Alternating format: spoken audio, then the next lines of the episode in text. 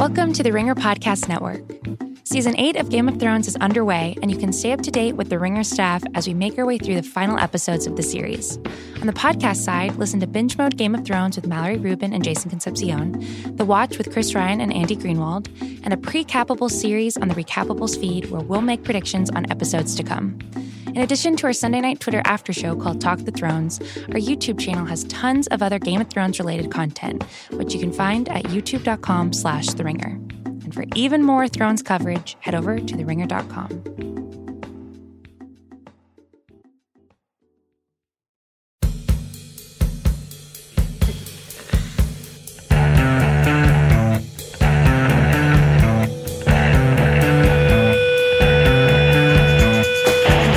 Dave Chang Show, part of the Ringer Podcast Network, presented by Majordomo Media.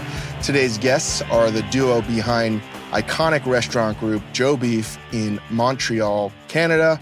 They have, I think, six or seven restaurants, and they've grown slowly but surely over a 15 plus year period. I've gotten to know them really well over those years. Like 2006, 2007, I had to take uh, like 10 days off and I was recuperating from shingles because I was too stressed out and my immune system collapsed. And I had to go someplace cool and quiet. And I went to Montreal and I befriended Dave McMillan and Fred Morin when they were just starting out Joe Beef. We recorded this two, three months ago when they were in New York on their tour for their newest cookbook, Joe Beef Surviving the Apocalypse. This is their second cookbook. It is packed full of information and wisdom that they've learned over the years. Like they have seen just about everything in the culinary arts. They've been very vocal about it. They have very high emotional intelligence, so they can tell a perspective that's rarely told in this business. And we had a long rambling talk at my apartment. And I don't know if it's going to make sense to you, but hopefully you enjoy it. I really need to hang out more with them because there are very few people that are as outspoken and honest and genuinely have their pulse on the industry, even though they're not American and even though they have restaurants in Montreal. I think what they've gone through and the trials and tribulations that they've endured can be a learning lesson for everyone in the culinary world, particularly cooks in the restaurant industry, because they've done something really remarkable and they've created a restaurant that has been copied many times over.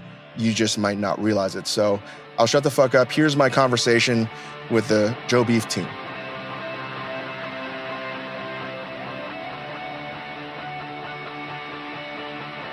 Okay, I am with the founders of Joe Beef in Montreal and Liverpool House and what else? Vin Papillon, Mick Vin Mon Yeah. Dave McMillan, Fred Morin. Welcome to New York. You guys were in LA. I don't know what happened, but it's been hard to catch up with you guys. I haven't seen you in a while. It's good to see you. It's, Yeah. it's, it's great to see where you live too. Yeah, it's weird. We are recording in my apartment. We're sort of in between places right now, but it's crazy. The Last time I saw you guys was briefly at the Bourdain Memorial. Memorial, which was good to see everyone. But um, you guys have a new cookbook out Yep. called Joe Beef surviving the apocalypse. With 101 easy Korean recipes. that's printed upside down in between the letters. You have to Play From- it backwards. Yes, yes. But two of my most favorite people that I don't see enough in my my life. Um, so welcome, welcome to New York. Thank you kindly. We go back a while now. we go It's back like a while now. 15 years, maybe 14. No. Well, uh, first year of Joe Beef, I think. I would maybe thirteen years yeah, ago. yeah, yeah, for real. Yeah. Yeah, thirteen years ago. Shit, that's been a while. What were you trying to escape back then? Shingles? Forced, Yeah. forced leave. So the story is just to set some up how we even got here. Like 2006, 2007, I was uh, very sick and I was recuperating from shingles on the face. And I had uh, lost some movement. My face was numb. My back hurt. I had obviously the shingles itself. And it was just like the end of the world. That's what it felt like. And I had been working too hard and stressed and too much of me doing me and I had to take time off. And uh, it was like August, and the doctor was like, "You should go somewhere cool and relaxing." The only thing I could think of, and I'd never been, was Montreal. And I don't remember who I had spoken to because I think when you thought about Montreal dining, you thought about Pied de Cochon, and that was like pretty much the extent of what you I knew. probably spoke to Tony, and that's another one of his uh, legacy. Yeah. Uh, It was also a weird time, right? It was like pre Instagram, pre Twitter. If you needed information and wanted information, you kind of had to. We had found out about you, I think, back in the day through like Time Out magazine. You there was know, no internet or uh, websites or No, nothing. no, no. I yeah, couldn't yeah, just no, be I, I googled you on Alta Vista. even the phrase "Google you" on Alta Vista is hilarious. Yeah, But uh, I went there, and I think there was a cook. I believe his name was Mark. Was his name Mark? I think. no, it was Ian Harrison, I think, that Ian- was working the bar, and Ian was a friend of Tony. He worked with Tony, handled Tony when he came We're talking about- Bourdain. Yeah. And uh, I was eating at Pied de Cochon and Martin Picard's yeah, famous, famous restaurant. And someone had mentioned, What are you doing here? I was like, I'm oh just. yeah, that was Marc Andre. Yeah, it was Marc Andre. Yeah, shit. I can't believe I remember his name. And he's like, No, you, you really should check out this restaurant called Joe Beef. And I didn't know what he was talking about. I was like, Is this a steakhouse? Is this. And he tried to explain to me the historic significance of the name and how these guys, Fred and Dave, are doing it. And I had no idea what he was talking about. But because there was no way for me to get information, I just showed up one day and I sit at, I go to Joe Beef and I sit at the bar and I'll never forget you had sort of the bathtub full of ice and wine, this big dude sitting back there shucking oysters. And I sit down at the bar and he, he basically like five minutes later, he's like, what the fuck? You basically cursed me out almost, right? Yeah. I was like, what are you doing here? I had no idea. And I was familiar with you back then because I don't know why someone had dropped off a magazine and there was no article of importance. I think it was at the beginning. It was just talking about how angry you were or how overworked you were. You were still working the line at your first restaurant or something like that. You were exhausted. The article was more or less writing that you were just, my back hurts, my ankles hurt, my knees hurt, uh, the stove door is broken. Uh, There's you know. holes in the walls. That hasn't really changed too much, except All for the I holes in the walls are much less. All I remember from that article is, in fact, the Dr. Pepper thing, where like you Oh, said yeah. no to everything else, but the uh, OB Yeah. beer and the Dr. Pepper. Yeah, little known fact, uh, forgotten fact is that our first beverage at Ssäm Bar was Diet Dr. Pepper and regular Dr. Pepper. I love Dr. Pepper. but uh, you weren't there. now? Yeah, not now. We have a, a big beverage list now, but I was um, I didn't know who you guys were, and you were shucking oysters, and I now know you were shucking oysters because your oyster guy, famous oyster guy, was was on vacation or something. yeah, John Bil. Yeah. Yeah, it was at the championship in Europe. Yeah, the Guinness World Oyster Shucking Competition. Yeah. And then yeah. you showed us how to make fried cauliflower. Did I do that? Yeah, you brought you you came back in the kitchen and you made fried cauliflower with us. Oh my god! But I had I had a wonderful meal that night, and we just got. It was the kind of recuperation that I needed to talk to individuals that were that love food but were cynical about the industry and were really talented. And you guys had a relationship, a friendship that was deep. And I was just like, man, this is amazing. And I had one of the best weeks I've ever had in my life, and it was exactly what I needed at that time. And you know, Still cynical. More so even. So before, so if people don't know, what is it about you guys? Like you guys started cooking together way back when in Montreal, right? Yeah, we had a career before Joe Beef. Fred and I worked for a, de- a decade in another restaurant on Saint Laurent Street, a very busy restaurant that did bottle service, that scantily dressed the waitresses. Misogyny was rampant. The audience that we had were receptive to good food. So I don't know. Fred and I kind of honed our skills somewhat in that restaurant. We were open seven days a week. We did massive numbers in that restaurant, uh, hundreds of customers a night. We ultimately learned a lot. We'd worked in smaller restaurants, higher end dining before that, Toqué, Caprice de Nicolas, a whole bunch of little French restaurants. So Fred and I were pretty good cooks, but we really learned how to cook for, you know, 160 people at seven o'clock and 160 people at 9.30 and then another half service at 10 p.m., 10.30 in that restaurant. We got good at it, but we also burnt ourselves out in that restaurant. By the time we left uh, Globe, uh, I was pretty banged out. Fred was pretty banged out as well. We were both on anti-anxiety medications. We couldn't make the dogs stop barking inside our heads. And we had left. We, I was done. I was done with the industry. I got a medical, like, you're out. you, you are no longer allowed to work for six months. I went home and sat on the couch and watched Star Trek Next Generation for a year that, you know, and I just watched from afar Fred spiral down to exactly where I was. So later on, we used to live in the same neighborhood, two single ugly guys. I lived on Walker Street. He lived on Marin. And we used to meet for coffee at this Cafe Joe place, which eventually we ended up buying for a few thousand dollars because it had a six burner stove, a deep fryer, and a hood. The same hood we still cook under today. And that restaurant was going to be a 25 seat restaurant. I was going to shuck oysters. Fred was going to cook with an assistant. We were going to all share in the dishwashing duties, and uh, our then girlfriends were going to be the waitresses. And that's exactly what it was. yeah, that's exactly what it was. It was 30 seats, and we didn't serve cranberry juice. We didn't have Coca Cola. We had 15 white wines, 25 red wines, and on the chalkboard. The customer was often wrong, and that was it. That was that place where we said yes to everything in our prior career that was the restaurant that no, I'm cooking this way. And if you don't like it, go fuck yourself. And that was it. If you haven't been, especially then, because the neighborhood's changed quite a bit, the best way I could describe to someone that has never been, particularly then, is like it was almost like a prune. The restaurant. Yeah, no, no. I, and I told Gabrielle when we saw her, I said, I've never thanked you for that. But before you, before her, it was unthinkable to build a restaurant yourself, pick the own color and put some like bag Triscuit or put like diet Dr. Pepper or put like no cranberry juice or, you know, all those little statements. She's a little bit a pioneer of that. The canary in the coal mine of yeah. the tiny chef owned restaurant.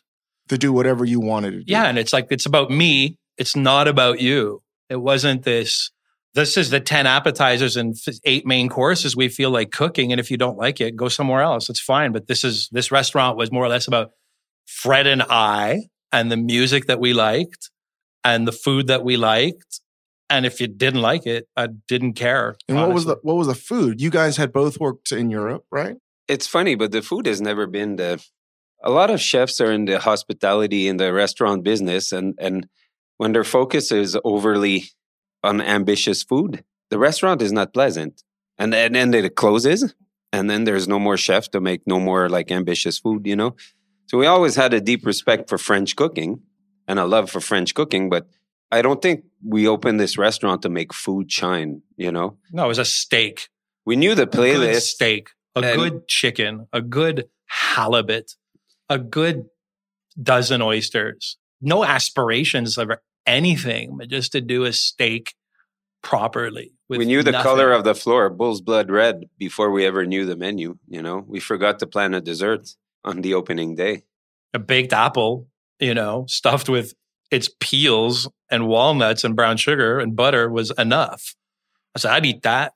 But while everybody else, you have to think of the time though, 15 years ago, it was square plates, squiggly lines of balsamic vinegar, towers were still in, and we were like buying the shittiest plates, glasses, forks, and knives. There's two things we wanted to do properly: food, wine. The rest, not interesting. But still. it was it was awesome though.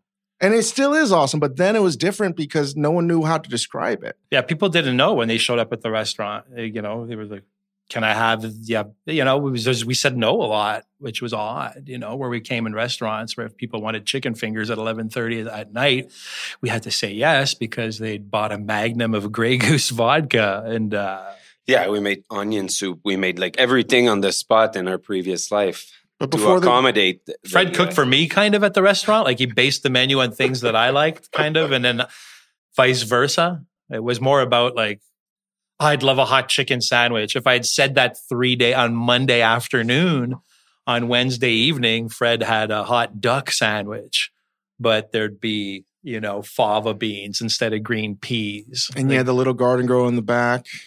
Yeah, the garden got bigger and, and bigger. And Fred was making equipment in the back. It was just, it was like also like Roberta's before Roberta's and Prune in Montreal. It was, something that I had never seen before. And I just loved you guys for everything you were doing. And I immediately came back and I was like, this restaurant is amazing. You yeah, I remember at the time when you said that, I forgot where it was. And you said it's your, uh, maybe on your MySpace page, but you said it's my favorite restaurant. Yeah, nobody. felt you, you we said weren't, two places, right? Yeah. He had said David Chang's two favorite restaurants you've never heard of. And then And it like, was Joe Beef and Noma. and I, I remember feeling like Nobody had ever heard of Noma for real. such an imposter being being alongside Rene on the list. You Oh know, my god, this was And like Tourism like- Montreal or the the province of Quebec actually as a whole probably owes you a kind of medal of valor. no, come yeah, on. yeah, to you and Tony because you know what? Till you came up there and started making bold statements like that for 13, 14 years ago in the press down here, the furthest place like American food media, Bon Appetit magazine, Food and Wine, Washington Post, New York Times, Gourmet even was still around, wouldn't write about Quebec unless it was like a Christmas special Yeah, with a turkey on the cover, right? Vermont was the no- most northern place in the world, according to American food media. It's only kind of after your statements and then being seconded kind of by Tony's statements was all of a sudden now we had the Washington Post in our restaurant based on your comments. And we had the Philadelphia Inquirer in our restaurant based on your comments. Then we were having Bon Appetit in our restaurant based on your comments, food and wine. And then they wouldn't only come for Joe Beef, then they would go to Pierre de Cochon, they would go to L'Express, they would go to Wilensky's, they would go.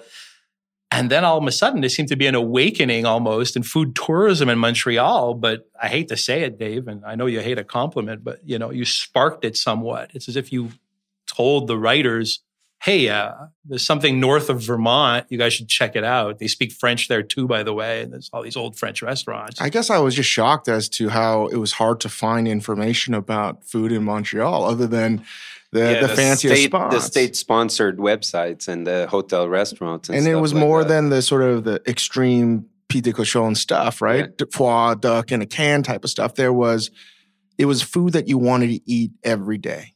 And it was celebratory and it was normal, whether it was bagels or Schwartz's or whatever. Even the Chinese restaurant we'd go out to eat at at night, it was just a, a good place to eat and to hang out. But like the thing is, and I'm I'm not trying to give you guys hand jobs here. I'm simply saying when people would ask me, and I'm just trying to dial back how it all transpired. When people ask me, where do you want to eat or why do you love Montreal so much? I would say like my favorite meals of like the past five, ten years have happened in Montreal. I don't know how you define a restaurant. I think I was just trying to redefine how you would question how do you enjoy a restaurant? Is it the meal or is how you leave the fucking place? I'll speak outside of just what Fred and I do, but what we do is we've also learned it. There is in the French Canadian mentality of kind of running these restaurants, we've learned deep hospitality in other restaurants. Even Pierre Cochon has deep hospitality. L'Express has deep hospitality. Also, that's driven by somewhat of a deep insecurity. We really badly Mm. need and want you to have had a really wonderful meal and not hate us. not hate us. And we're also interested kind of in who we're cooking for. I'm fascinated by the dining audience that we have in the restaurant. I want to meet the doctor, the lawyer, the surgeon, the musician, uh, the hockey player, on and on and on. So the restaurants are small enough that we can provide somewhat of, uh, I hate to say, curated, I'll say manicured Bespoke. bespoke experience because we'd like to get on first name basis with the customer as quick as possibly get rid of all pretense try to make them understand that luxury for us is not important and we'll get to the important things of eating and drinking pretty quickly and enjoying your dining companion. Just look at the way, like a lot of restaurants do, the ultimate goal in service, particularly, is to be as distant and unobtrusive as possible. You know that that's wrong. It's like once you're really good, you have no more personality. You know, like yeah, like you've made it, they can't hear you. I love when the wait staff is like writing down lists for the customer in transit of where else they should be going. You know, this handwritten list of eight things. You should check out this place for bedwear, this place for underwear. It's all made here. You should check out this store for coffee. I'll be there tomorrow morning. So if you want to have a coffee with me tomorrow morning, I'll be there between 10 and 11. You should absolutely check out L'Express. You know, like these little pieces of paper that the wait staff hands out to the customers, sending them actually away from our company into restaurants that people own that I might even have enemies in is great. You know, it's fine. It's a community effort somehow. I mean, that's the thing. It's a sense of community. Yeah. And eating at your restaurants is fun, but it's also delicious. But I mean, I see how you treat everyone differently. It's just cool because it's, you're just being you.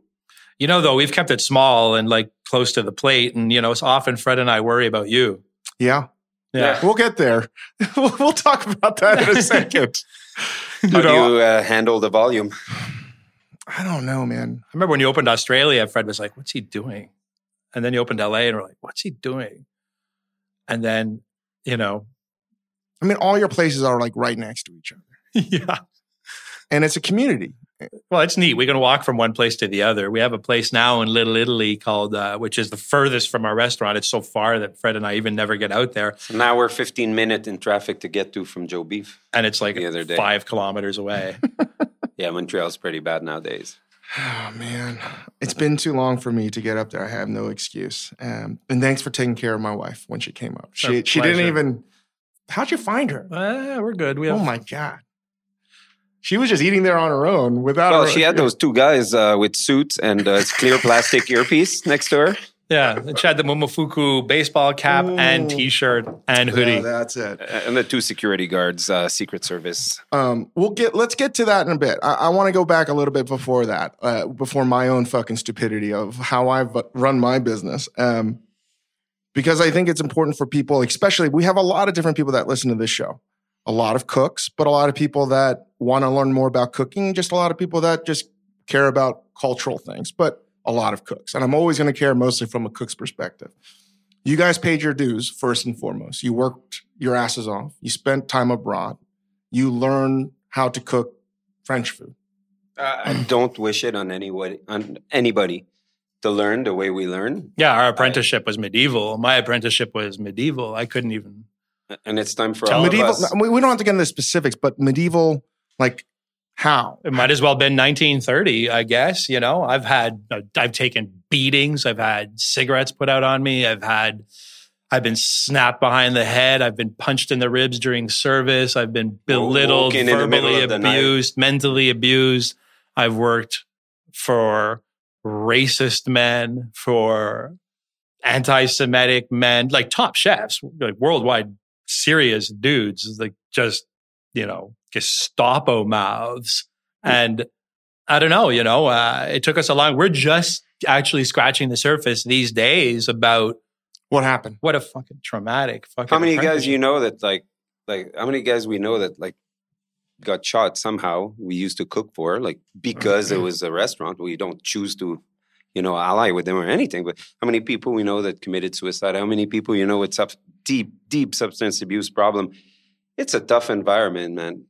But you guys were probably the first people in Lucky Peach that even spoke about it Yeah, maybe. Yeah. and have been like vocal about the past and to be transparent about, hey, we make mistakes, but we're trying to get better as individuals. But for me, the problem that I continue trying to explain, because I'm not trying to rationalize uh, what happened, because a lot of people are like, why would you stay in that environment? Why would you stay in those environments? I would say that Stockholm syndrome. cooking at that level, though, you know, early on, to get anywhere, it's a militarized apprenticeship somehow. You know, you don't only drink the Kool Aid, you believe in the Kool Aid and you give out the Kool Aid as well. It's a cult. Yeah, exactly. You know, you look at the Chef Bocuse and the cover, his majestic chef whites and the tall chef hat on the front of the book. You know, I, I had that book in my possession when I was 14 years old, and I knew then I wanted La Cuisine du Marché, Paul Bocuse.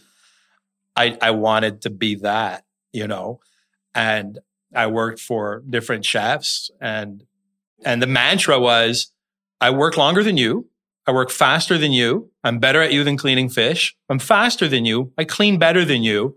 You can't burn me out. I am indestructible. And then you I'll start- be there before you, and I'll leave after. I'll you. destroy you. I will take your job. I'm on fish. I want to be on meat.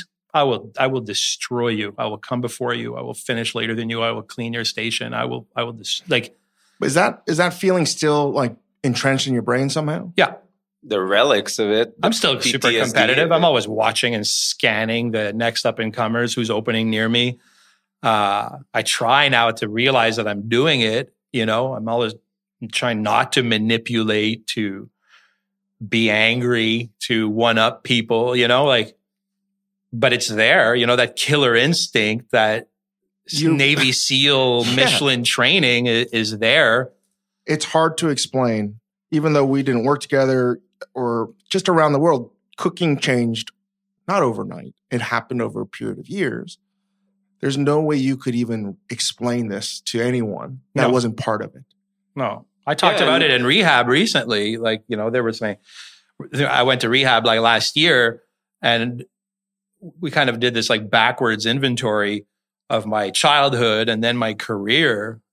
and they made me write a whole bunch of things down about, you know, and the therapists were just like, this really happened to you? I go, yeah. But didn't you, why didn't you leave? Yeah. I go, because because I loved working in that restaurant. You know, it was like I, I needed it for my CV. Like there was no way I was leaving, and I, there's no way I was letting those people win. I needed that restaurant on my CV to go on to the next restaurant. Period. And you know, sometimes people had a there was a pressure in certain community and families to have like a good job and go to university. I think there was an era when we grew up. It's like it was imperative to be passionate. You know, like I'm going to do what I want to do, and I'm going to put all my hours into that. But the the risk with that, it's it's like being in a binge. It's like a really big high. It's like when you're really passionate about something for 10, 15 years, then you're not, you know. And then what else? You know, you can't just do an eight hour shift anymore. When I walked out of the tough. restaurants, we both kind of walked out as the company grew. We were forced kind of like to stop working five days a week to kind of write a book, to uh, go open another restaurant, to do media stuff, to go do a show, you know. So we were kind of like made redundant inside of the restaurants to be able to do media work and fill the restaurants, right? Because that's all of a sudden what the industry was demanding of us. When we were finally made redundant of the restaurants, I started realizing that I hadn't seen a hockey game in 22 years. I hadn't been out on Valentine's Day in 25 years. I hadn't been to the movie theater since E.T. You know, there was this all, I'd never taken a walk on the mountain in Montreal. I hadn't swam in a lake in a decade. I hadn't gone foraging for mushrooms in 15 years. You know, it's like, and all of a sudden I'm redundant and now I'm swimming in a lake. And it was like, did I just get out of jail? Like, I, I, might as well have been in Supermax. Yeah. Like the kitchen, a white tiled room with stainless steel and just staring at a pan and a 12 burner stove for 18 hours a day is like something else, you know? But then you you you know the thing too is you're in the lake, but then there's your phone, and that same jail is still there, right? The restaurants the, never the, close. The jail the jail is not the tile and the stainless steel and the six burner garland anymore. This is not the shackles anymore. It's the same feeling of having to show up early, like of your boss looking over your shoulder. You it never leaves, you know. And and had I known maybe that that's what it meant to be a an obsessive character, or maybe perhaps sometime perfectionist, I would have tried to heal that in my youth and have a a milder beginning, you know? To be a little bit more well adjusted. Yeah, and I wish like now we can't go back in time. In fact, restaurants is the only machine to time travel, right? You can build a restaurant. It's the only place you can time travel. But what we can do is we can tell the kids, like in the restaurant, take four days this week, you know, like like go to the country. David Lenz's summer house, you know, David. He's lent it to me. I still haven't taken it. Yeah, you have credit. I have a farm now and come to that right in Vermont, right on the border of Vermont. And the the thing too, is- you know, it's really funny that I noticed too in the media the last few years is this sudden interest in the working conditions of cooks, but that went on from the previous year, just uh, incensing and and just praising the restaurant where the cooks did internship in charcuterie and they had like a butter program, and so un, until a moment they rate you, they evaluate you, they they put you, they number you in a list according to how many fun and and complicated things you do and then the next year well That's It's even harder good. now if you think about it. If we, if it's like the three of us here, we're going to open a restaurant in New York now. Dave Chang and the Joe Beef Boys are opening in New York City, 40 seats. It's almost unbearable. Do you imagine what we'd have to do? We would have to make all of the bread every day, maybe four times a day. We would have to make all the butter in house. We would have to, like, it's just the amount of skill and amount of steps the beef, just the beef program is a nightmare. Just the fish program is a nightmare. Just sourcing seafood that every other restaurant doesn't have in the city is a nightmare. Like literally everything on the menu, if we were to open anything, is a complete nightmare It's now. never been so good for customers and diners. yeah. I think it's the best. You Food's remember like 20 the best years time ago, to eat of So all good. time. So good. right 20 now. years ago, penne with pink sauce, man, or pesto. Got away know? with it. Rack of lamb from New Zealand, man. Like farm salmon tartare with like deep fried chips. Also, the customer now has gotten used to having everything under the sun available at a restaurant. You see, like I remember the days before wild mushrooms, before mesclun salad mix was available, before we could Chives. chives was a tall order. You know, now it's like the the consumer is used to getting foie gras whenever he wants, caviar whenever he wants, uh, lobster whenever he wants, any species of crab whenever he wants, abalone. All of these things are completely available. Fred said something brilliant a couple of weeks ago. We were talking what we the, the going back to the little table d'hote restaurant. Yeah, yeah. Well, chez Panisse. And, and you do that like a set menu is the only way, the math. Like we take our pastry chef or our garde mangers or whoever in the kitchen right now in all our restaurants. Take that person who has to make five desserts for what, you know? It doesn't matter if you have 25 desserts, you're going to end up eating one. Uh, make a beautiful tarte aux abricots alsaciennes or something like that. You make four that day. You make them perfectly. There's no stress, no having to spin ice cream in the middle of chicken stock, in the middle of this. to go back to the you remember like super salad or terrine, uh, halibut or We're headed back there. I think so, We are headed back Yeah. there. Whether people realize it or not. cheese or strawberry tart or get out. Think about it. What's what what other business where you can buy for thirty dollars something that's been made by hand by people, like within ten kilometers of you? You know, like there's no other business. Shoemaker, off. You know, like you want to buy new cabinets if if they make it with real wood by hand, you're going to spend a lot of money. Buy chairs, knives, rarely. Which why I believe that the restaurants that are going to be successful are going to be the ones where it's a it's a grab for like knowledge and intuition, right? Like sushi, right? You're not going to go to a crappy sushi spot. You're going to go to a place where the guy's been doing it for 30 years. I- do have like hope that craft will come back. We have a we have a friend. He's a he helped us build a bar. He built a bar actually at Joe Beef, the first bar, all the bars and all the restaurants. And he's a he's a sculptor and he makes a nice wooden waves. You know, you've seen them in a, a few pictures we have in the books. And he said to me, he's like, the waves are six thousand dollars now, not because it takes me two days to make a wave. It doesn't take me two days to make a wave. He says, Tabarnak, it took me 25 years to get to two days to make a wave. You know? So I, I think we like David said about like Pied Cochon, like Sugar Shack, or most of these restaurants are more akin to like installation art Right? Yeah, than they are.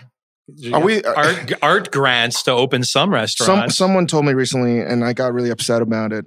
Uh, And now I'm upset maybe because they might be right. Because I hate when other people in culture say cooks or chefs are artists. Yeah. yeah. But the person that told me this is very smart, and I trust their opinion.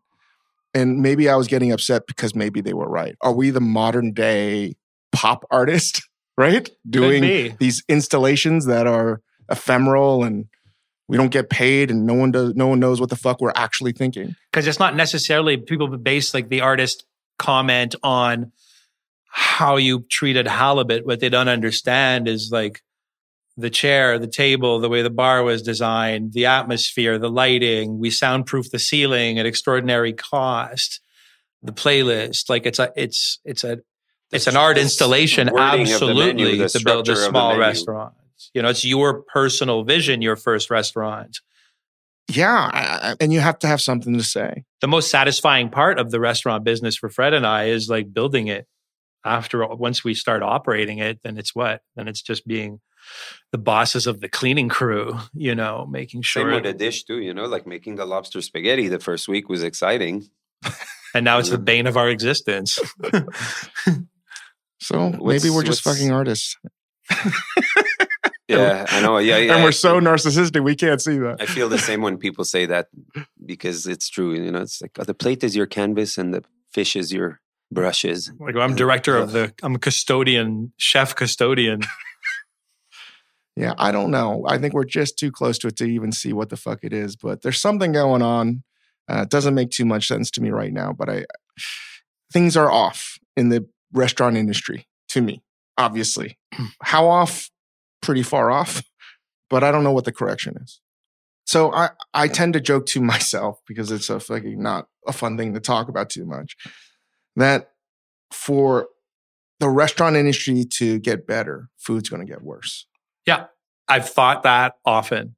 So people are going to have to lower their expectations if they really want the kitchen culture to change and they want wellness for the people that work 16 hours a day to produce delicious food for them.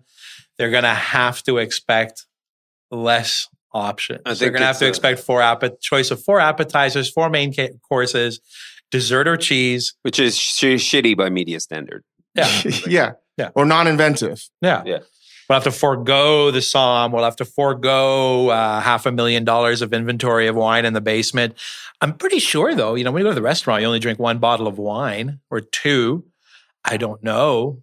Like people, still, why do you need a phone book? Exactly. And the critics, and I know this because there has been articles written, at least here in America, the death of the pastry chef and pastries across the board are, are worse than ever before. Pastry whatever. was never a dessert. Like if you look in France, like you eat with friends in, in Paris, it's like nobody eats a pastry for dessert. Like bistros and brasseries have kitchen desserts, creme caramel, sliced oranges. The math will know, never work though. Anyway, what do you sell dessert for now? Ten bucks, I guess. Doesn't fucking work. A thought like watch this: a hundred desserts you're in the weeds. If me and you have to make 100 desserts for tonight, we're in the weeds right now. All three right now are in the rice, weeds. Rice pudding. Okay. Yeah. but that's it. So 100 desserts that we sell, and that's a lot of desserts, times 10 bucks. It's a $1,000. Doesn't come close to covering labor cost, ingredients, or the time. And the ingenuity, and you have to make it original and all this shit. And I'm okay with Quirky getting plateware, really mm. delicious, simple things like pudding. What's wrong with the fucking uh, pudding? Is David Chang going back to the fig on the plate? No, no, no. no, I agree with that. Listen, it's all your fault, kind of, though. You've made this complicated, you know, a little bit. Like, you know, oh, a lot of things are my fault. Yeah. let's just, let's just, let's just reel it back a little bit there. You know, there used to be a rest. There was still a restaurant in uh, in Maine, in Portland, called Fore Street. And if there was ever a restaurant, that great we, restaurant, great. yeah, and particularly when uh, Sam Hayward Sam Hayward was there. And, he sold and, it. Oh, he sold it. Okay, and uh, but when we were kids, he was like sixty. For like seasonal, like you went there, you ate Portland, Maine, the sixteenth of July. That's what that's what your plate was. That's what your food was. That's what your waitress was. If you ate there in October, you ate Portland that day of October. That was like it embodied time, place, and and people and culture of of Portland. And it's what's great about French cooking is like, oh, it's spring. Let's have les asperges, you know. Not let's not have les asperges all the time, you know. Let's have foie gras around Christmas. Let's have oysters in season. Let's have. As a great thing with that is that you don't get bored with foie gras because you have to wait another year before you have it again. Foie gras is nice at Christmas in December. In August, it's stupid. No, like, really, like the, blistering hot. The AC is not working in the restaurant, and these kids are taking pictures of each other eating slabs of foie gras in August. It's like we're like the Romans. But know, foie like, doesn't even impress cooks anymore that no. come in. Like, what does? I don't know, but I, I, I use that as a benchmark because I remember looking at cookbooks, being like, I wonder what that tastes like. How do you clean it? What do you mean there's a left and right lobe and they're different? What the fuck is hot? What does a hot lobe taste like? I didn't I didn't, when I finally tasted it, I was like, oh my God, this is the greatest fucking thing. Animal butter. Yeah. and now I don't even love foie, but like that sense of wonderment. Cause I didn't even, there was no videos for me to find. Now, when I ask young cooks because they clean it at Ko or any of our restaurants that serve it, they're just like, whatever. I've had this a thousand times already somewhere. I'm like, oh my god, this is crazy. Yeah, no. Yeah, and, and then people only eat it a certain way. There's only one way I'll have my sweetbreads. There's only like I I think we've as a species we've became very very complicated in our food choices, and maybe that's a signal that My dad, to my dad used to get an down. orange for Christmas. Like that's when he'd have an orange at Christmas. That was a big deal. So basically, are we saying capitalism ultimately ruined food? and environment. Think about what, what's the solution to, you know, it's like we change cars every three years or four years. You know, like we change phones every two years. It's just, I think we just, the machine has gone too fast now. The gears are getting, uh, So before all those things and the environment and capitalism and all that shit fucking breaks, is the culinary industry going to break because of the cook? It'll get to a point where we have no First and foremost, mm-hmm. right? Yeah, it'll get to a point where we know know once the the cat's out of the bag. This was driven, right? A lot of people went into kitchens because of the dawn of Instagram, the Food Network, cookbooks. But as as the cat's released from the bag, people realize just it won't be. We're going to have harder and harder and harder time. People are going to move on to something else. They're going to lose interest with this. Before we go on, let's take a quick break to hear from our sponsors. Today's episode of the Dave Chang Show is brought to you by Brilliant Earth. Brilliant Earth is the global leader in ethically sourced fine jewelry. Create your own custom engagement ring right on their website by picking from a variety of ethically sourced diamonds, gemstones, metal types, and settings. I really wish that I had Brilliant Earth when I was getting my engagement ring for my wife. Brilliant Earth also offers wedding rings, vintage pieces, and many other handcrafted jewelry items with exclusive, unique designs you can't find anywhere else. Brilliant Earth is passionate about cultivating a more transparent, sustainable, and compassionate jewelry industry.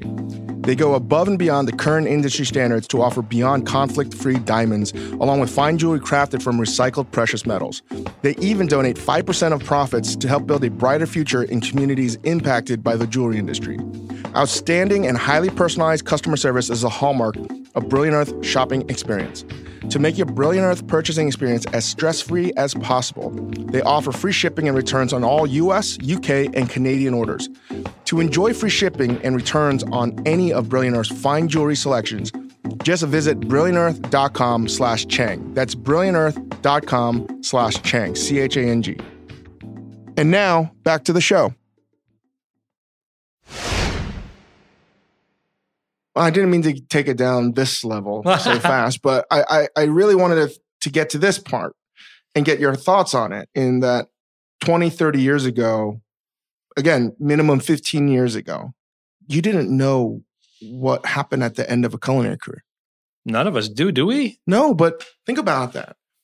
This is the first time ever, really ever, because like Soltner and that whole generation, Bocuse just passed, that you're going to be able to find what happens at the end of a culinary cycle life, right? The whole Oh, yeah, fucking yeah, yeah. spiel. And you're going to see, like, is it worth it or not? Are we the, the, We're the guinea pigs. yeah, And I'm on, I'm younger than you guys by a little bit, but like we're going to be able to see our mentors and like, was it worth it? And I don't think the answer is going to. Be. You see any in the, in politics? You see that as a possibility? What do you mean? Guys like Tom Colicchio. Um, and- um, you know what? Maybe. You know what I mean? I, I don't know, but I'm simply saying like if you were, I always think about two guys, Christian Delouvrier and and Gray Kunz at Lespinasse, two of the greatest chefs America's ever had. I don't know where they're at, but they're not like, God, I hope they're living by the beach, retired and happy. But what if What if they're not? what if they're not? Yeah. And we're not the, we're not telling those sad stories. And what we need is people entering this profession with wide eyes, knowing Yeah. what's in store. I'll say this. I'll speak openly. I've been thinking, you know, um, I'll be 50 next year. And I've been toying with the idea of selling off some of my shares in some of the restaurants that Fred and I own. Uh, and I look at what those numbers would look like, and it's not much money at all, you know? So like, I'm wondering, what do I do? Do I just like sit on this steady income? I have this weird feeling that it was cool. People like to see me in the dining room when I was 30, when I was 35, when I was 45, but I don't know if I'll look so cool in the dining room five more years from now at 55, you know? Uh, I wonder sometimes if it's not, I sh- we should not, Fred and I should have this conversation about beginning to like we began to talk about opening a restaurant, if we should begin to talk about closing a restaurant, yeah, if we like should begin to talk 50, about selling a restaurant, if we should begin to talk about getting rid everything of everything ends. I've always been paranoid about what's around the corner, and I never think anything around the corner is good. Ever. that made you who you are, though. That that, that that's what like everybody in the dining room is there to fuck you. So you're gonna make sure that you do the best you can to give them the best time ever. Make the food like a little so, bit better yes. and a little bit like yes. you're not. But it's still so unhealthy, man. Yeah, it's so no. unhealthy for a person in his life outside of the kitchen. It, it's dark. Those traits of character that makes you a great person in this industry until like 35 or 40 make you a horrible, suffering human being after that you know? Yeah.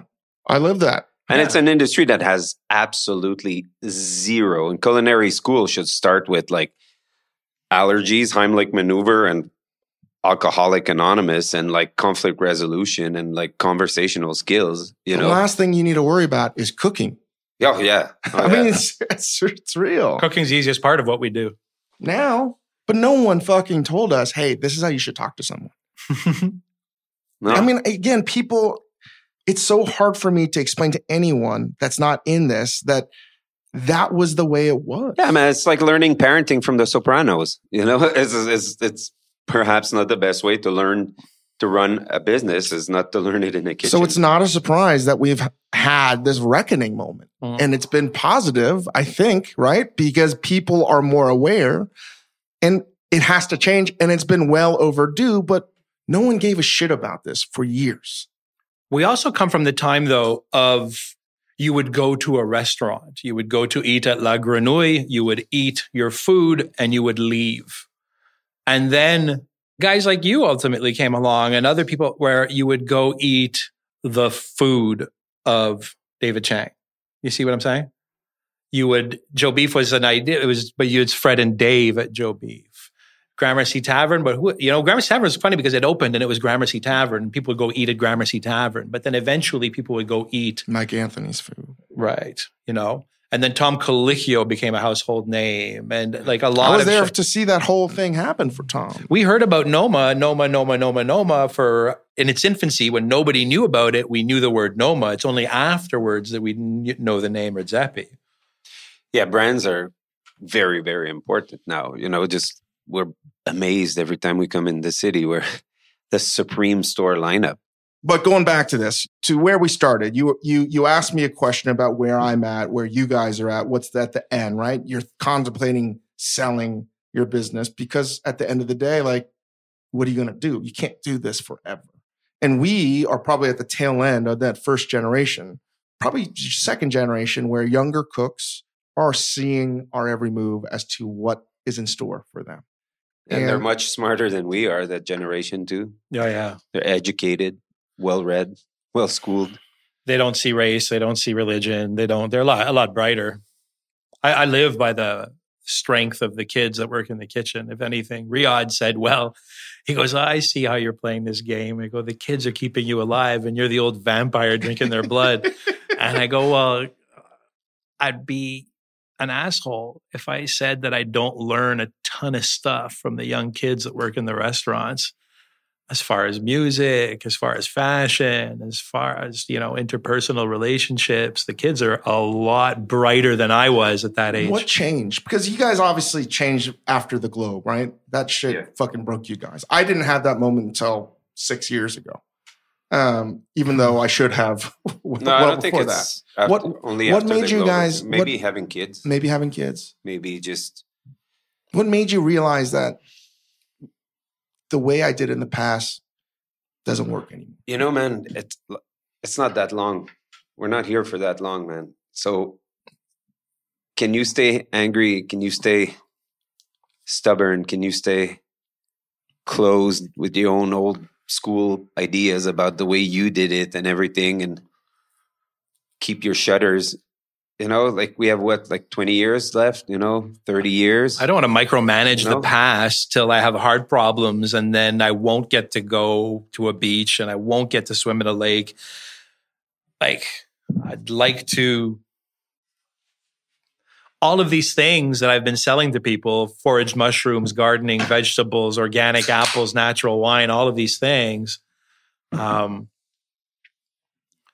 I want to kind of do those things. I want to sell all the idealisms of the things that we preach in the kitchen. You know, I want to visit the lamb farm a lot more often. I want to go learn more about rabbits. I want to see the ducks before they enter in a box in the fridge. You know, I mean, I was with you when you uh, had your first kid. You already had two daughters. correct. I guess that was something I couldn't understand until now, right? Oh, you're gonna have a big wake up call soon. I'm I'm looking. I can't wait for that wake up call, right?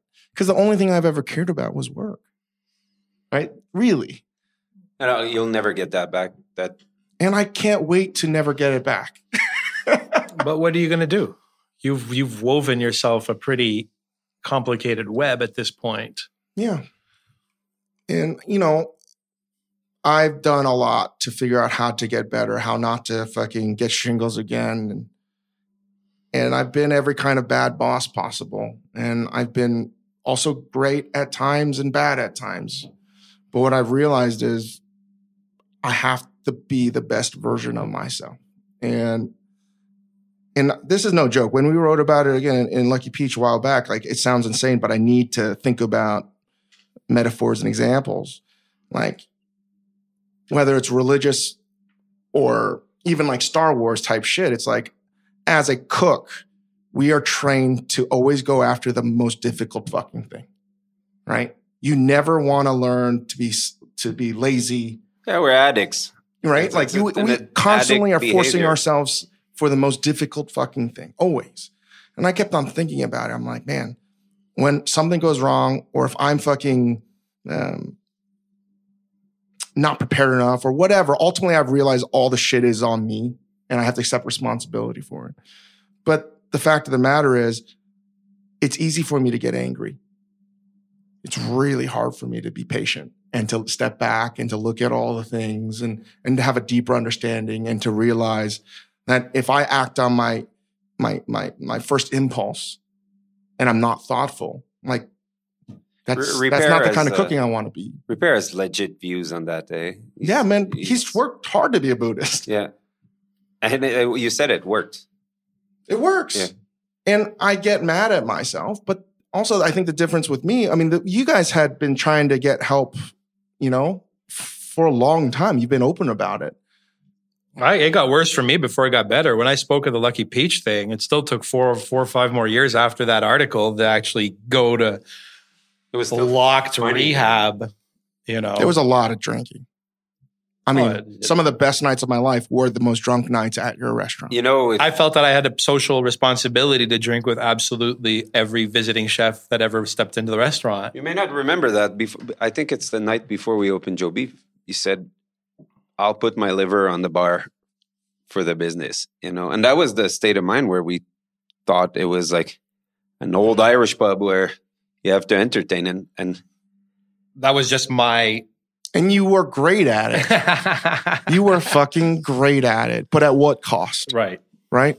but you know like what other personality could do a 15 16 hour shift and like 300 chicken thigh service than a, an addictive personality right like this is a you have to be a drunk to put yourself through that It was a show. It was like a Broadway show that never ended.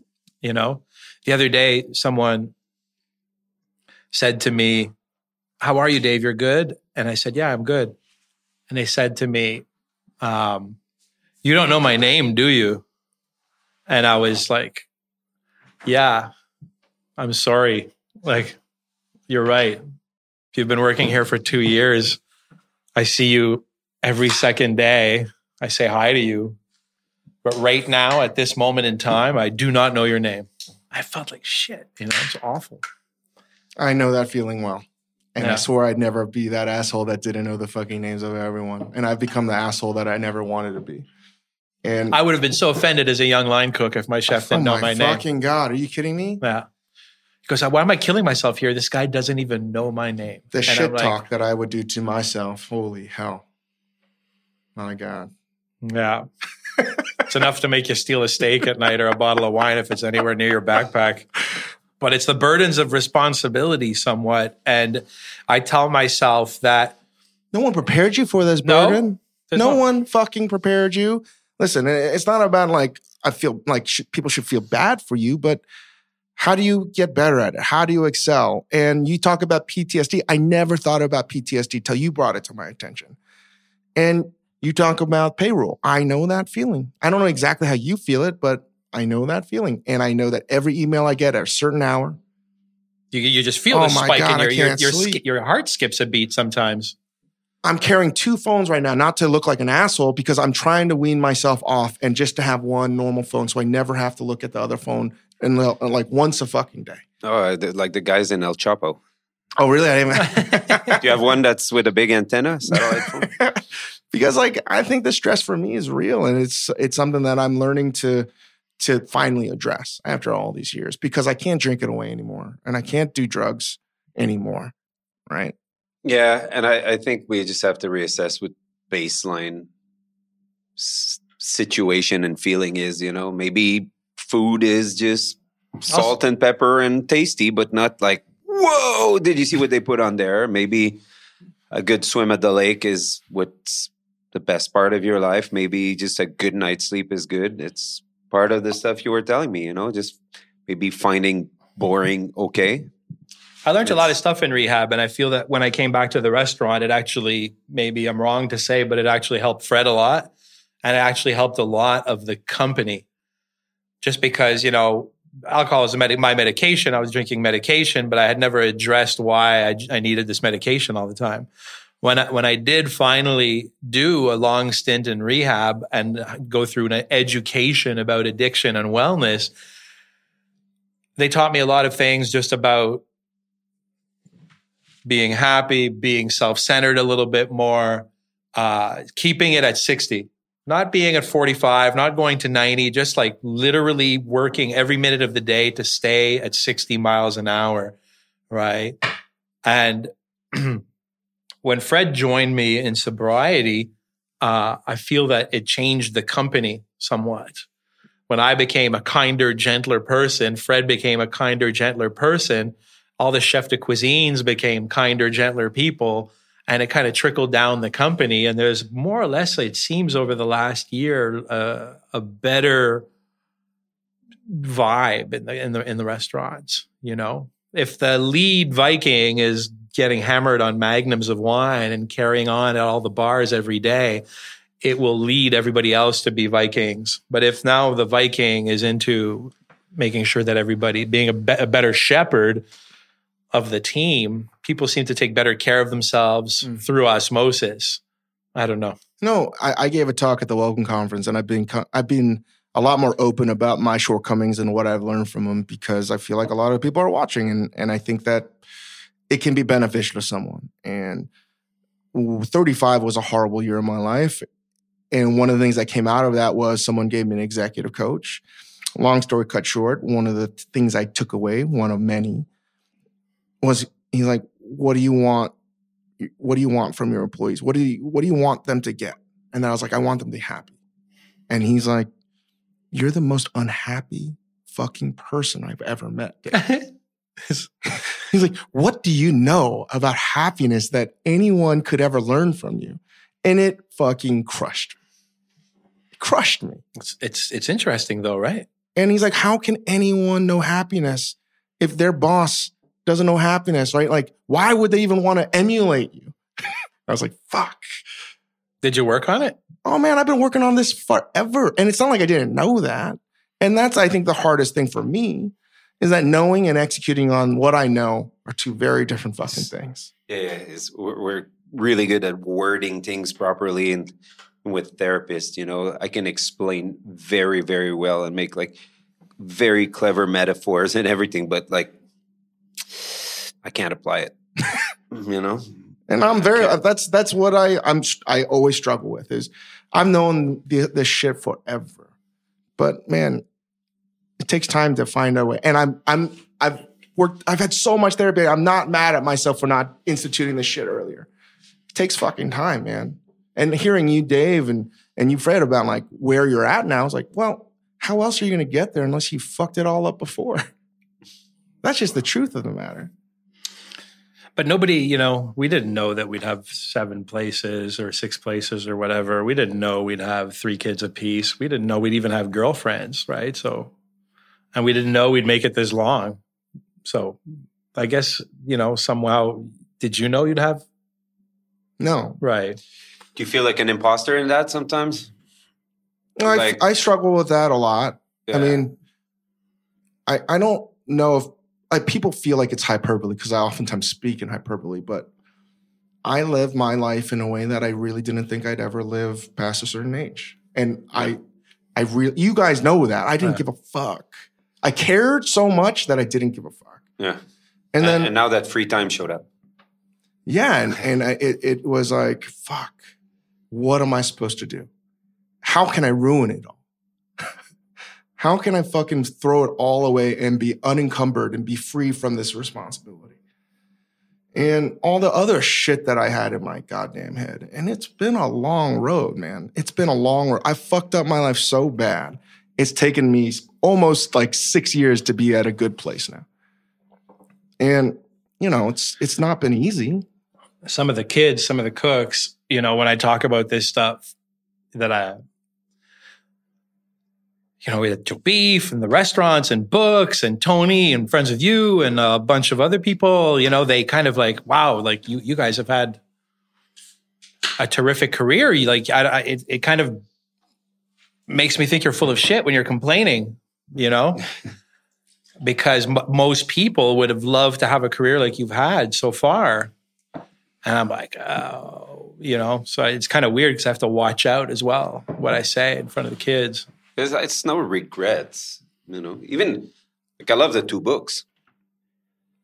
People love them, or at least what I read, and I'm like, oh, nah, it could have been thicker. We should have worked on that other chapter. It's it's it's never. We were never one to celebrate anything. Joe Beef's open one year. Let's crack the champ. We never did that. You know, I hate I hate that. Shit. No, we never like never don't once. We have a new book. Know? Don't no knock on wood. Say nothing uh, we're opening a new restaurant, just open. We're not having an opening party. Great, you're 81 on the top 100 list. Like, well, yeah, whatever. That's bullshit. Like, let's move on. Like, you know, like what's wrong with us? Why can't we celebrate? I don't know. still, I mean, that's that's part of the problem. Maybe. Well, because I I was talking about imposters. I also think sometimes that like, but we know that those lists are made out. You know, the the list they elect the voters, and and it's sponsored by a water company. We break it down. We look at it like it was a recipe, and I go, "This recipe is bullshit." I go, "I don't want to be a victim of marketing." And then we're like, oh, and then you get oh, you get higher on the list because you've been so honest about it. Yeah, I know. I go, I, am going to send them a lawyer's letter because I don't want them to mention us again. So, with all this doom and gloom, why should someone be positive about this profession? yeah, is this, is this going to come off really negative? Yeah, eh? of course. Yeah, but guess what? You know what? It needs to happen. Schools have to change the game, man. I said it. They have they have to put those like addiction warning, like like communications classes and stuff, how to conflict resolution. If they don't put that in now, like it's not going to help. It has to start in school, and everybody knows from there on. Not like caveman social skills anymore. Hmm. Yeah, they have to take a very close look at addiction and interpersonal relationships and behaviors in the workplace it's not up to me, someone who's not qualified, who owns a business, to teach that. You know, who's qualified, who's educated in the restaurant business? What? Name me one chef who walked away from Yale or the university degree that's a successful chef that has five restaurants. I don't know anybody. This is a métier, a business for misdiagnosed labor workers that couldn't work Sure. in the, with- you know, with, They couldn't get any other job. no. But now you have people that can get any job, but they want to cook. For the first time, there's somebody you must get those Instagram message all the time. It's like, what advice would you give a young chef? Blah blah blah blah. blah. I got one. It was very interesting because the the guy was a, a skilled tradesman. He, he's got his cards. Did you get and that one Yeah. from the woodworker? Yeah. I told him me it was my dream to be a woodworker. You should Yeah. stay a woodworker. I said, stay a woodworker because you're like What's union. the matter with you? union card holding skilled carpenter. Spend your money on a hobby. How come you never just dropped kitchen whites and got into welding and making shit? Because you're so good at And it, Fred. you know, when you start welding, then you have to start welding banisters, and you have to start welding like support beams. And then, you know, when you get into cooking, you then could just make to like smokers or shit. But then it, it that turns into Business. br- no. It's, making smokers can quickly turn into cooking salmon on lentils. Once you've cooked hundred salmon on lentils, you can't cook salmon on lentils anymore. Not all of the jobs eventually turn into the same quagmire. I think the, the All the restaurants turn into the same thing. Yeah. We you know. just have to learn to be bored. Maybe early on, do a job that pays that you're bored at, and travel for food on the weekend. We still have one restaurant, though, on a positive note. There's still a restaurant that that we want to open. I, I'm telling you, Fred and I still have that little four tables of four little French restaurant open Wednesday, Thursday, Friday. Maybe, maybe Friday. Can I can I tell you? So I was in Tokyo recently for uh, work, and I finally got to go to this restaurant that I've always wanted to go to called Kyo Aji. And the chef is, I think, like 85, 86, and he only makes one fucking dish. But it's 12 seats. It's also the most fucking expensive restaurant I've ever been to in my goddamn life. They only take cash. I didn't have any alcohol, and I think it was almost 600, no, 6,000, 60,000 yen. So it's like 600 fucking bucks. A person. I don't even, yeah. What's the food he makes? What's the dish? It's, it's, uh, kaiseki cuisine done in Tokyo. And listen, I hate restaurants that are expensive. I hate it with the white hot heat. But man, just that fucking experience was so, it just, I loved it. It gave me fucking right life. Here's the thing this goddamn restaurant. It's like uh, you know, just it's almost like a like an open kitchen, but there's like six cooks in there, and you could see that they've never left their fucking positions in like 30 fucking years. They're all like older.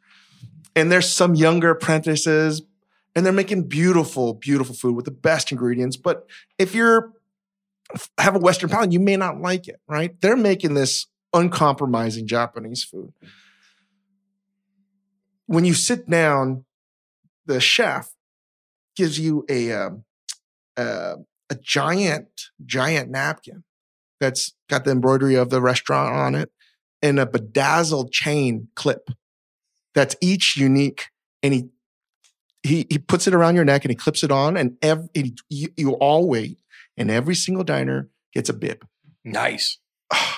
I almost fucking You cried. get to keep your bib? no, Uh, I wanted to so bad, especially the chain is Yeah. so nice.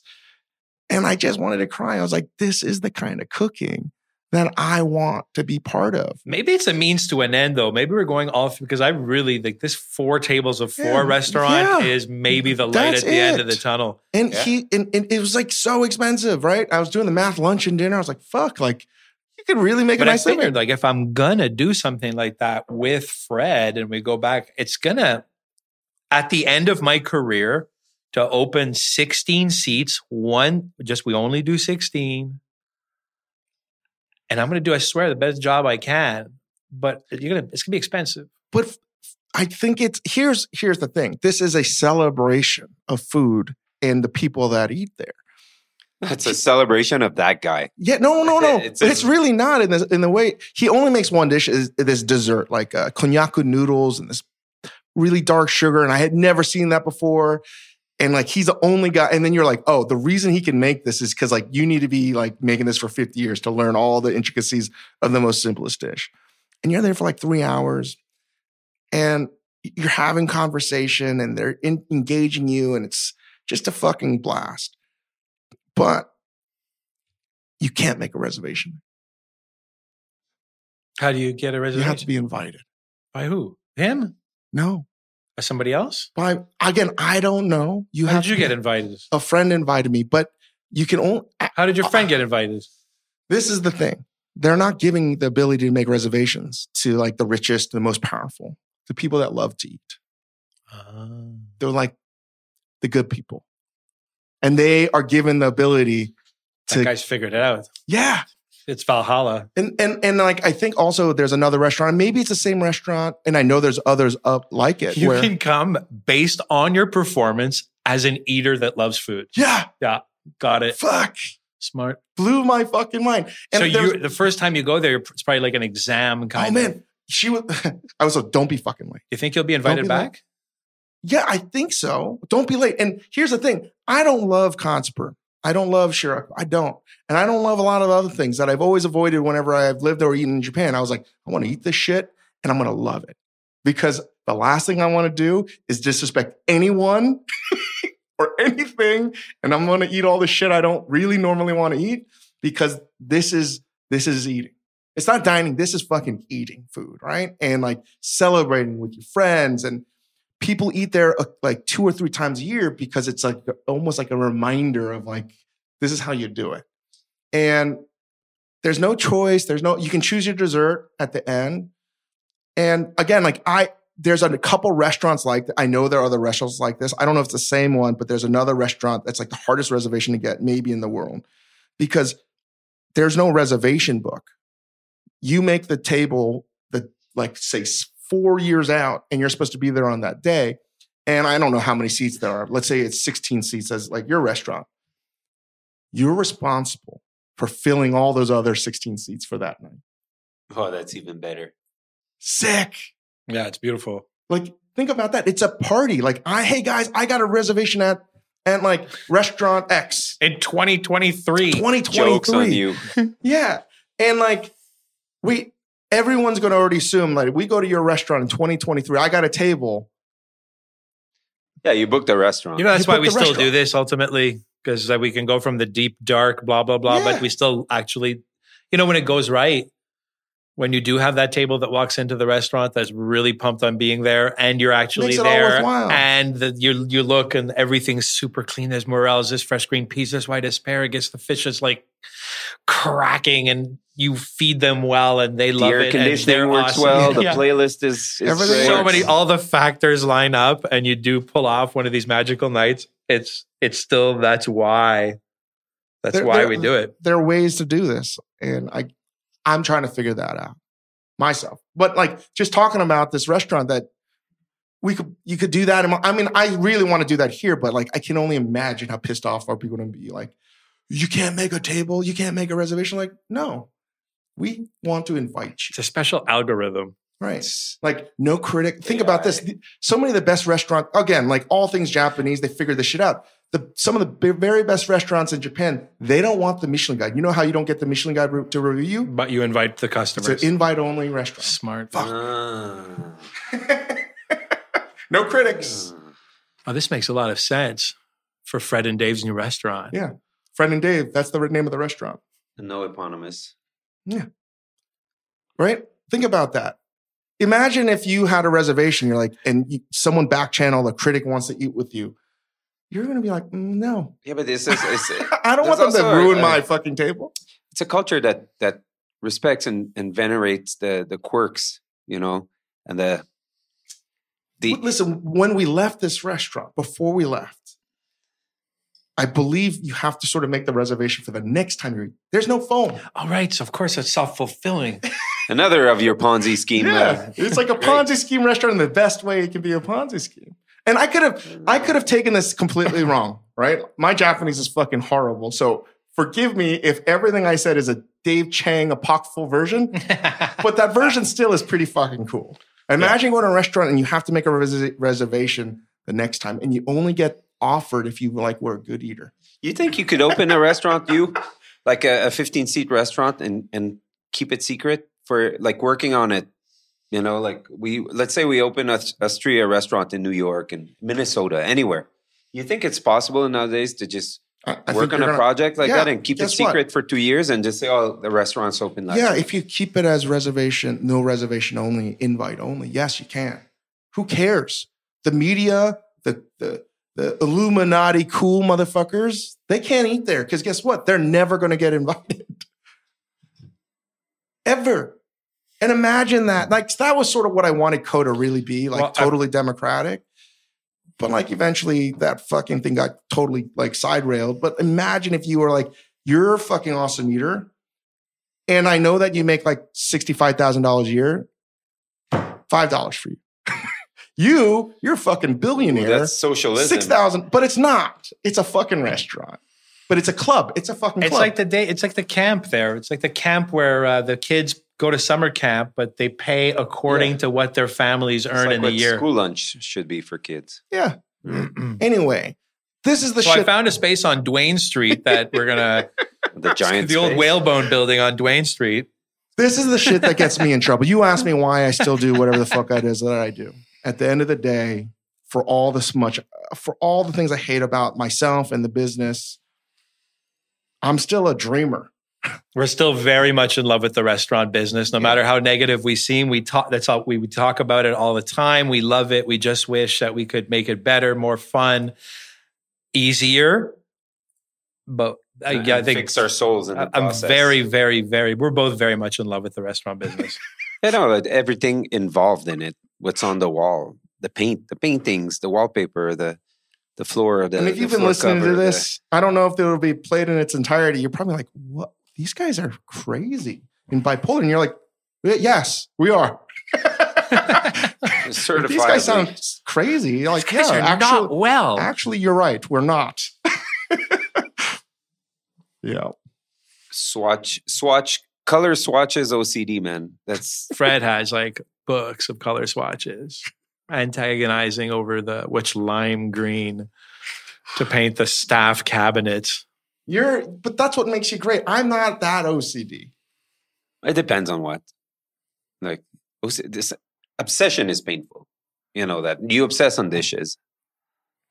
Like- yeah. I obsess, I obsess over, yeah, in my own way. You're right. Yeah, I- and it hurts. eh? You're like, it's not like, it's it just has to feel right. yeah.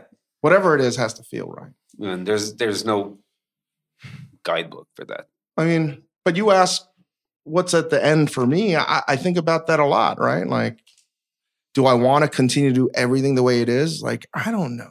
I have no idea what's in store. We have so many employees, and I'm so blessed and so fortunate to have such an amazing team and, you know, to have like things working like really well, knock on wood. But like, the thing I feel like that keeps me together is to know that like, like uh, we can make things better right? Like I don't know. I feel like there's so much responsibility on us or myself to like show that we can do it better. I don't know if that's just fictitious or in my fucking head. No, because we're all talking about it, and that's the first step. And you know, you're here in New York, and we're up in Montreal, and we speak to our friends in Toronto and other places. And I feel that globally, us who text together and speak together are all part of this awakening together. And I think we're all trying simultaneously by ourselves to do the best we can within our businesses at the same time in history.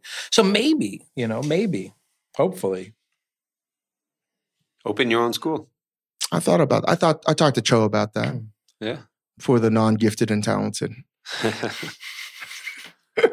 for the for the less fortunate. What do you do with him though? He wouldn't get in. Gifted and talented. Fred can't come. No, we go to uh, the other solution. We go to Mexico or we go to Peru and Bolivia and do ayahuasca, and we just um, come back enlightened. Man, I they always edit this out. always, but I did mushrooms again for like the first time in a long time, like five, probably I don't remember last Were time. you ready for it?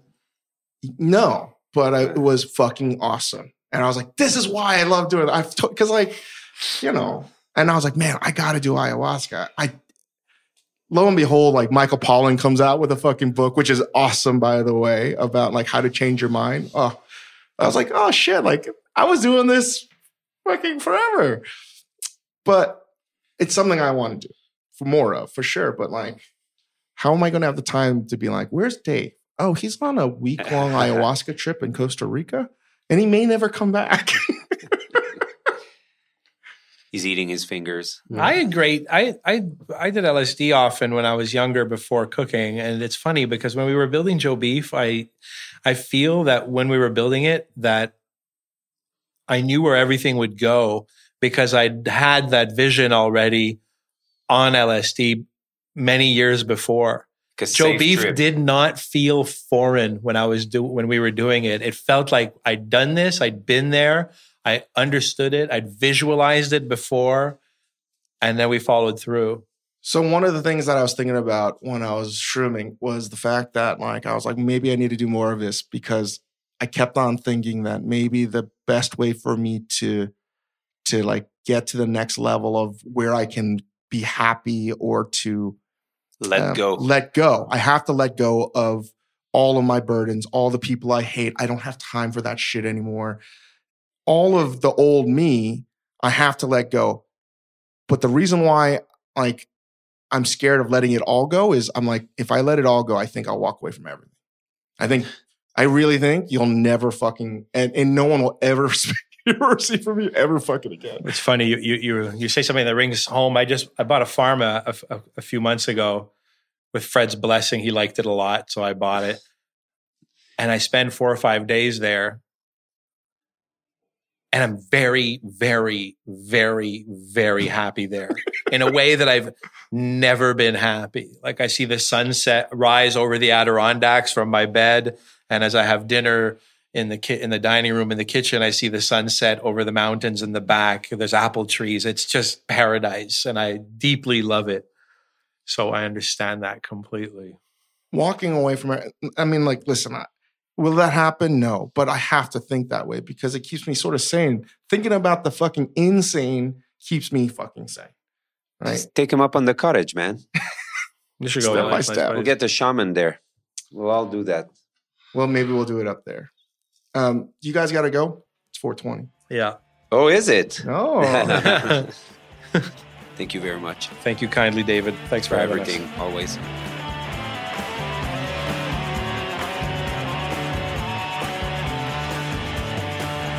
Well, thanks for listening, guys. That was my conversation with Dave McMillan and Fred Morin of Joe Beef. Uh, a long, crazy conversation. Hopefully, it made sense to you.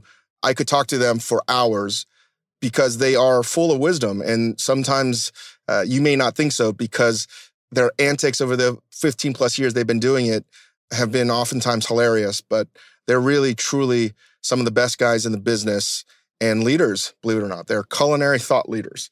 I never thought I'd ever say that, but I love them very much. And thank you. Thank you to Dave and Fred for stopping by. Um, I don't have any questions this week because I'm recording this in a car, believe it or not, in Los Angeles. And it's incredibly hot in the car. So I, I will uh, not explain anything other than we talked about sandbagging last week. We talked about it again quite a bit in this podcast. If you have any questions about sandbagging, I would love to hear more about it. Send questions at askdave at majordomomedia.com because sandbagging is the dark art and something that I think needs to be embraced a little bit more. And also, one of the themes that I think you should probably think more about that we talked about in this podcast is the future of food as we try to move towards a more sustainable future for our work life balance. Does that mean a less delicious future? And I don't have those answers. I'd love to hear your thoughts about that. So please send your thoughts to Ask David at majordomomedia.com. Is the future going to be less delicious if we wind up being more basically better and fair to everything? So that's it, guys. Give us five stars on however you rate this iTunes, Stitcher, Spotify, whatever. Uh, stay tuned next week. Thanks so much.